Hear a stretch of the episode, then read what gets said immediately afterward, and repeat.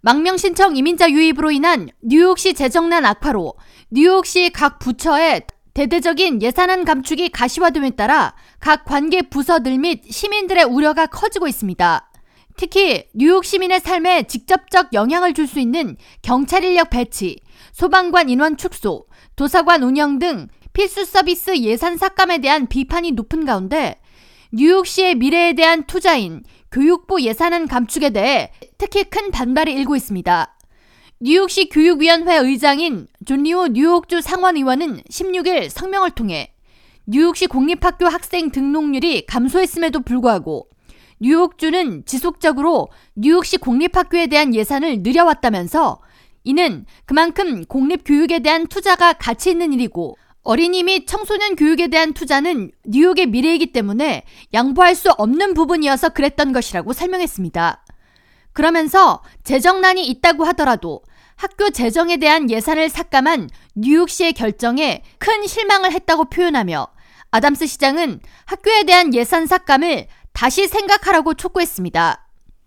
교육 전문 매체 초코비트는 아담스 시장의 교육부 예산 삭감 계획에 대해 당장 올해 교육부 예산에서 약 5억 5천만 달러를 줄여야 하는데 이는 매우 큰 금액이며 뉴욕시에서 기존에 운영하던 무료 프로그램과 여름방학 동안 진행되던 Summer Rising 프로그램 등이 큰 타격을 받을 것이라고 예측했습니다. 또한 이미 인력 부족 문제를 겪고 있는 공립학교 교사 432개의 일자리가 사라질 것이라고 문제를 지적했습니다. 또한 약 10만 명의 3세에서 4세 어린이들을 대상으로 시행하던 Universal Pre-K 프로그램에도 대대적인 축소가 불가피하다고 지적했습니다.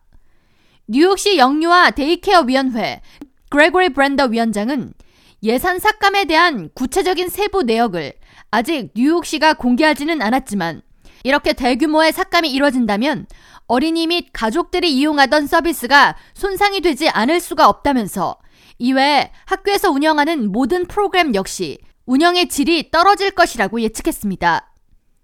매체는 이와는 별도로 뉴욕시에서 컴퓨터 과학 교육을 확대 시행하려던 계획으로 편성한 350만 달러의 예산 역시 삭감될 것으로 예측했으며 community school 예산 1000만 달러 등 시작하지 못한 신규 교육 사업에 대한 예산은 모두 사라질 것으로 내다봤습니다.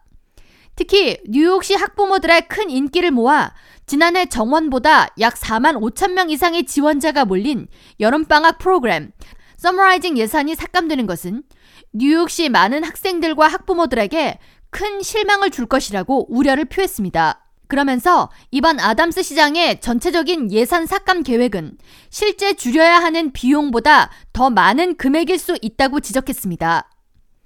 브래드 랜더 뉴욕시 감사원장의 최근 분석에 따르면 뉴욕시는 지난 회계연도에 예상보다 80억 달러 이상의 더 많은 세수를 거둬들였습니다. 뉴욕시 교사노조 연합 측은 성명을 통해 뉴욕주의 뉴욕시 교육에 대한 지원도 증가했고 세수가 예상보다 높게 거치는 점을 감안해 시 교육부 예산 삭감을 이행하지 않고 원래대로 올해 교육 사업을 이어가야 한다고 목소리를 높였습니다. K라디오 전영숙입니다.